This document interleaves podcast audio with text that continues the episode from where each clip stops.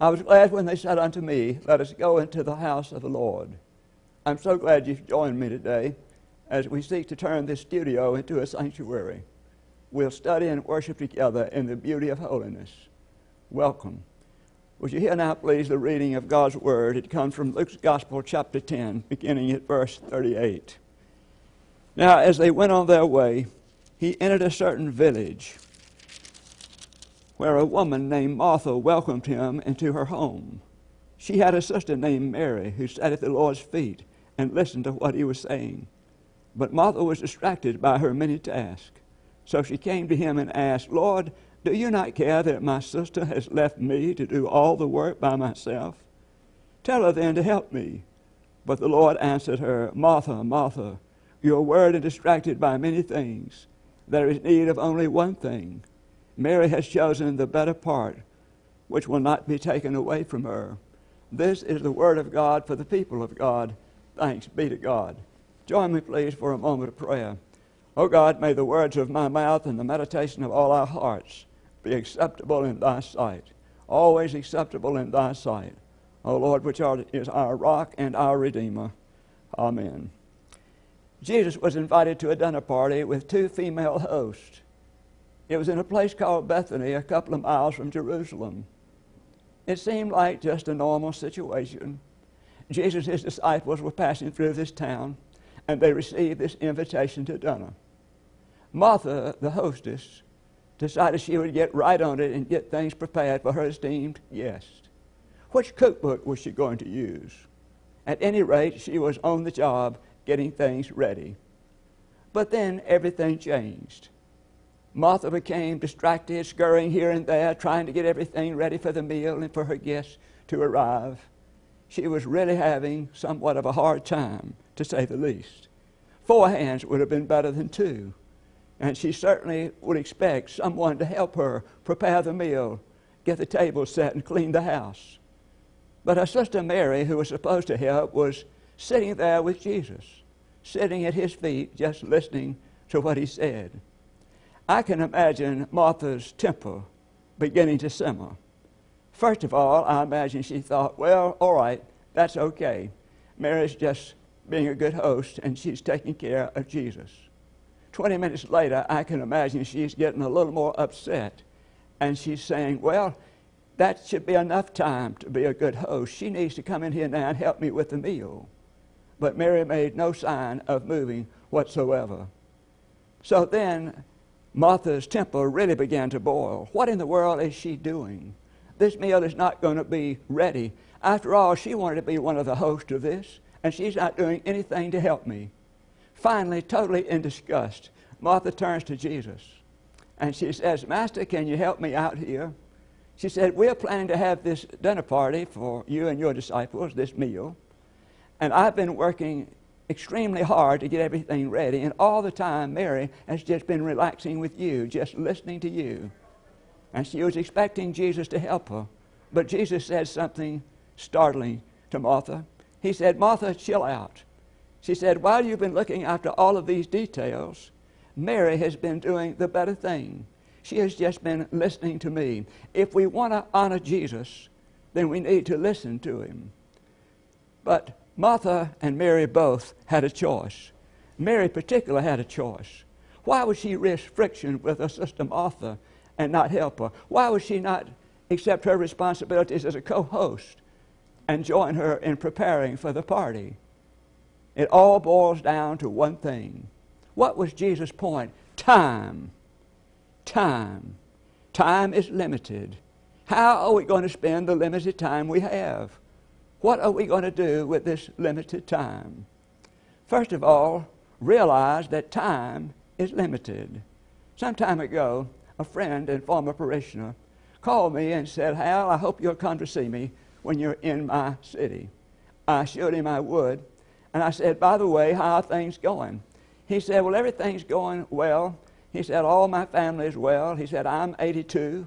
I have a brother who's 84, another brother who's 86, and another brother who's 88, and our sister is doing well too.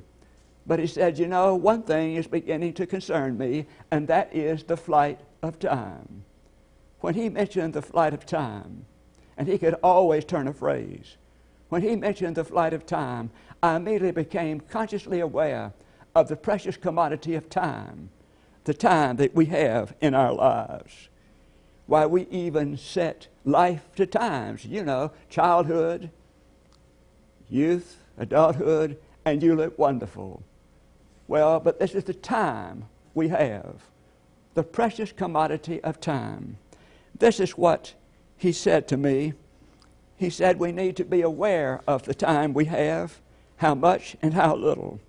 And so that was a wise decision for him to make.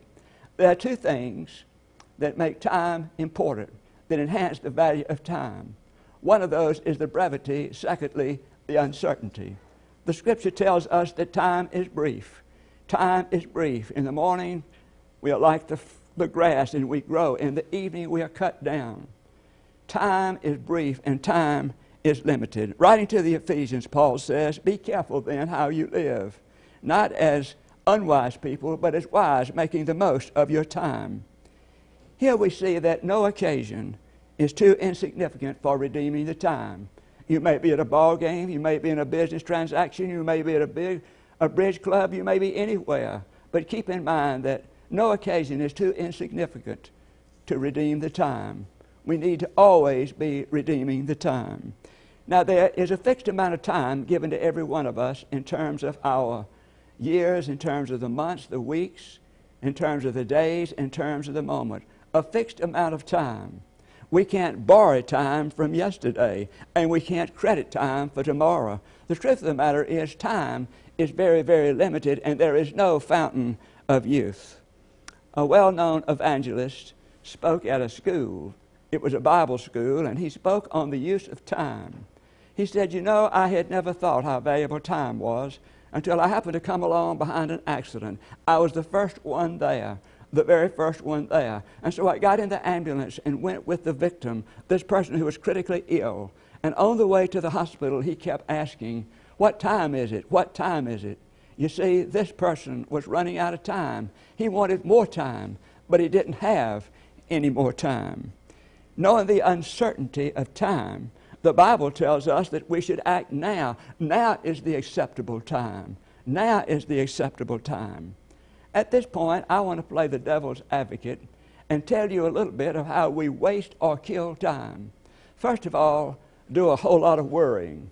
All you have to do is read the newspaper or turn on to one of the networks in the morning, and you'll be filled with bad news, doomsday news.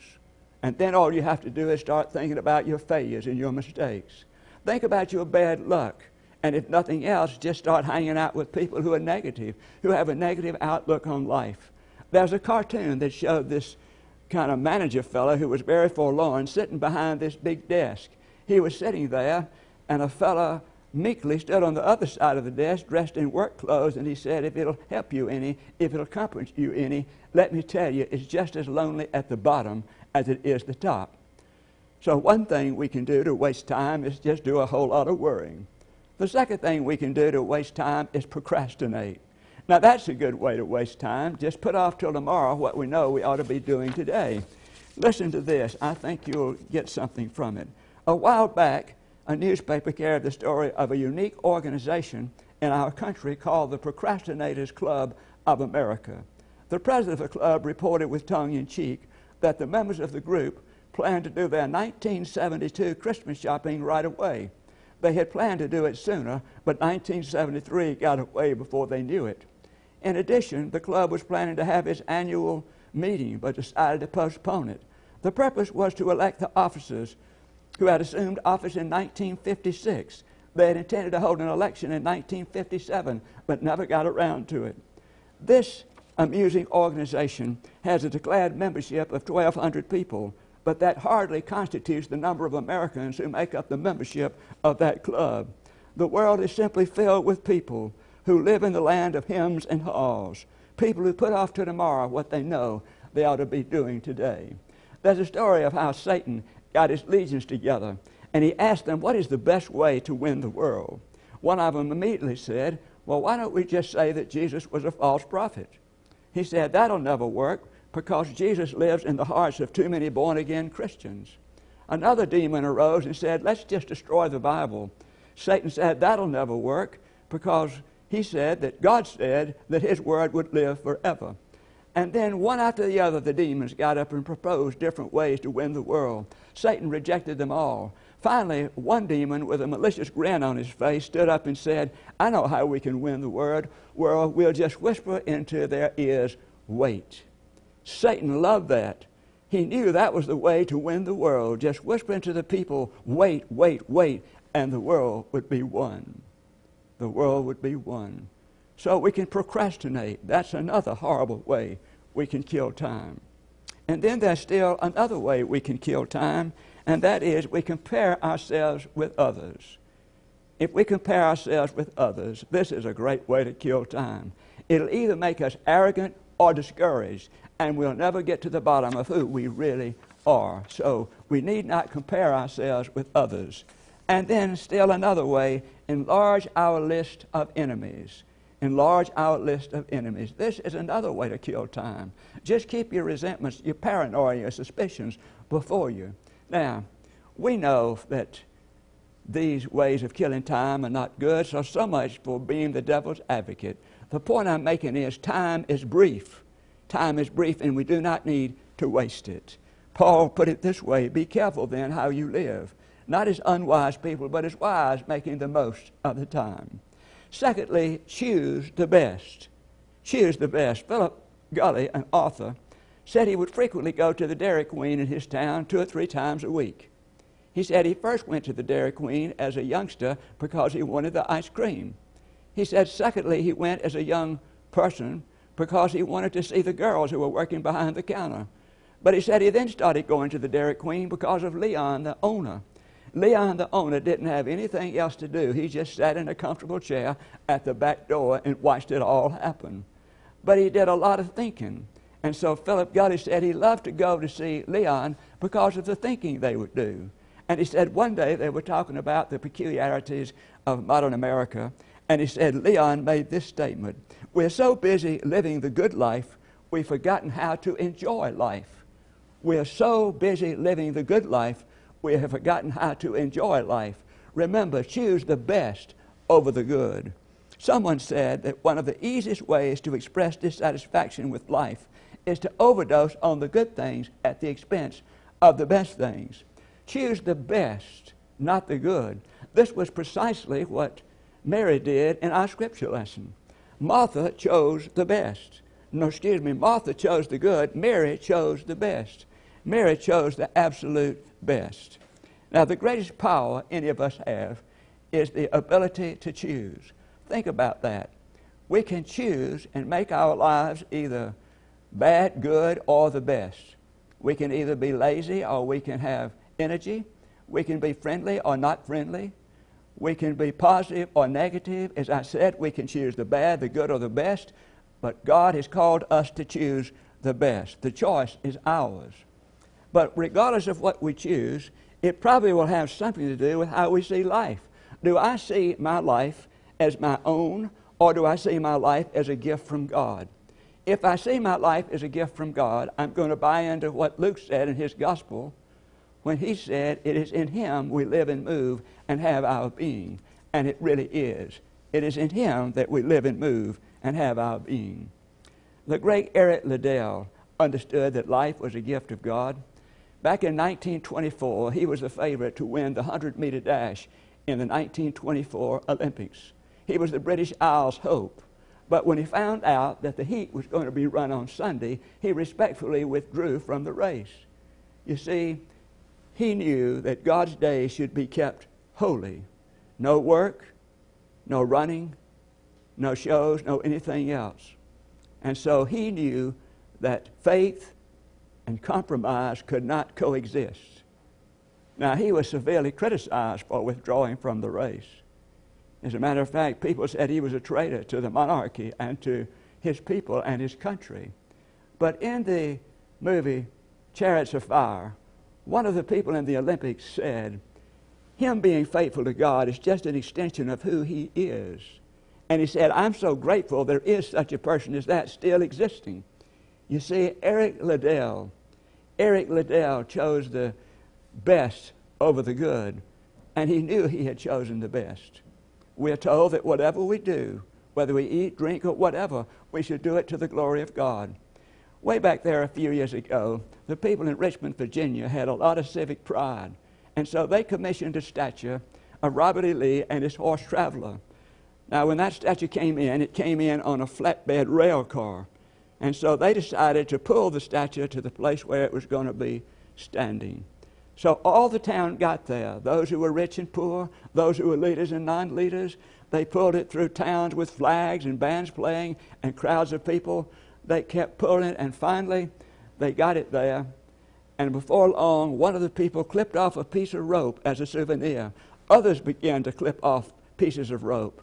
And years later, they would hold those pieces of rope in great high standing and they would say, I helped pull the statue. Did you? Well, here's the point. Are we helping to pull the, the business of faith in this world? Are we giving our best to the mission and ministry of Jesus? Now, I want to share with you something that one of my friends said that I think will be good for us to consider. He said this Listen, life is not measured by the number of things that we accumulate, or the number of awards we win, or the number of successes we achieve, or the number of honors we receive, or the wealth we pile up, or the number of years we put in. No, in the final analysis, the bottom line is this it's not the number of breaths we take, it's the number of moments that take our breath away. And these moments are depending on our choosing the very best. Keep in mind, it's the difference between string beans and lemon icebox pie. Choose the best. And then the third thing is this this is the day the Lord hath made. So let us rejoice and be glad in it. Someone said that holidays are the days the Lord has made. Wedding days are the days the Lord has made. Easter Day is the day the Lord has made. Christmas Eve is the day the Lord has made. Saturday sale days are the days the Lord has made. Birthdays are the days the Lord hath made. But this is the day the Lord has made? That's the question. If you say this is the day the Lord has made, you mean this means every day. Every day is the Lord, the day the Lord has made, whether it's tax days or whether it's overscheduled days or whether it's frustrating days or whatever it is. Every day is the day the Lord has made. I think it was Lucado who said that we are not like God. God never takes a vacation. God creates every day fresh from His grace and His handiwork, every single day. Now, what if we really believe that, that this is the day the Lord has made? If we really believed it and decided to choose that this is the day the Lord has made, for us it would be no worries, it would be no griping, it would be no giving in to aches and pains, it would be none of that, and the first thing you know, we would have enjoyed the day. Listen, People live good lives because they live good days. This is the day the Lord hath made. Seize the day, seize the day, seize the day. How many times have we been told that? Suppose we really did. Some years ago, my wife and I went on the coast to spend one of our wedding anniversaries. I think it was our 35th. We stayed in one of the hotels down there, and we went to the New Year's Eve gala celebration. We didn't know anybody there, so we sat with people we didn't know. But then the music started playing, and these people started getting out on the dance floor. And let me tell you, some of these older people could really cut the mustard. There was a 90 year old man that got up and went out on that dance floor, and that 90 year old man really could dance. And then I noticed that the couple sitting next to us, they were both in their 80s. They'd been married the day before. They got out there on that dance floor, and they really cut the mustard. And then I noticed across from me, there was a couple in their 70s. They were in their 70s. This man danced every dance, either with his wife or a widow who happened to be sitting with them, but he danced every dance. And then I looked up and saw a blind man out there cutting the mustard on the dance floor. Somebody said, Well, what did you do, Al? I said, Well, I got my wife and we got out there on the dance floor and cut the mustard. You see, we seized the day. It was fun and enjoyable. We seized the day. But remember, it's time. It all boils down to time. realize time is limited. It really is. Choose the best, not the good, the absolute best. Choose the best. And then remember, this is the day the Lord hath made, and we will rejoice and be glad in it. Join me, please, for prayer. Lord, how thankful we are for your presence and the opportunity of being together. I pray, O oh God, that you would bless this message and this music and that people will come to know you better and better. It's all in your name. Amen. You know, occasionally somebody asks me, What is the purpose of Howard Brady Ministries? And I always reply this way The purpose of Howard Brady Ministries is to preach the gospel of Jesus Christ in a biblical, relevant, and vital way. It's also to encourage people and to remind them that there is still God. Always there is still God, no matter what's going on in your life or any other life. There is still God. Now, if you'd like to partner with us in this ministry, either by prayer or financial support, I want to thank you now. And may God help us all to lift up Christ every day that others can come to know Him as Lord and Savior. Have a good evening. Good night.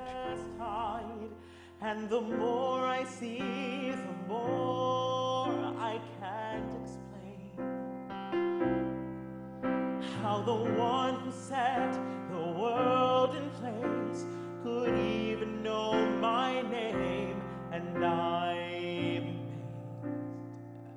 I'm so amazed how great you are, how small I am, how awesome is your mighty hand, and I am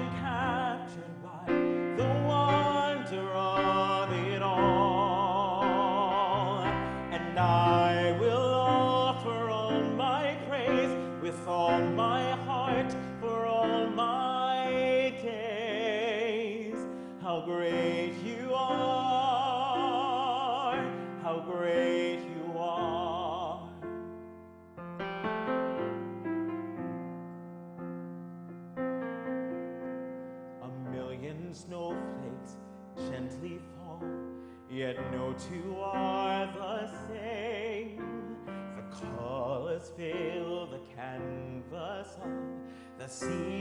as they change, and everywhere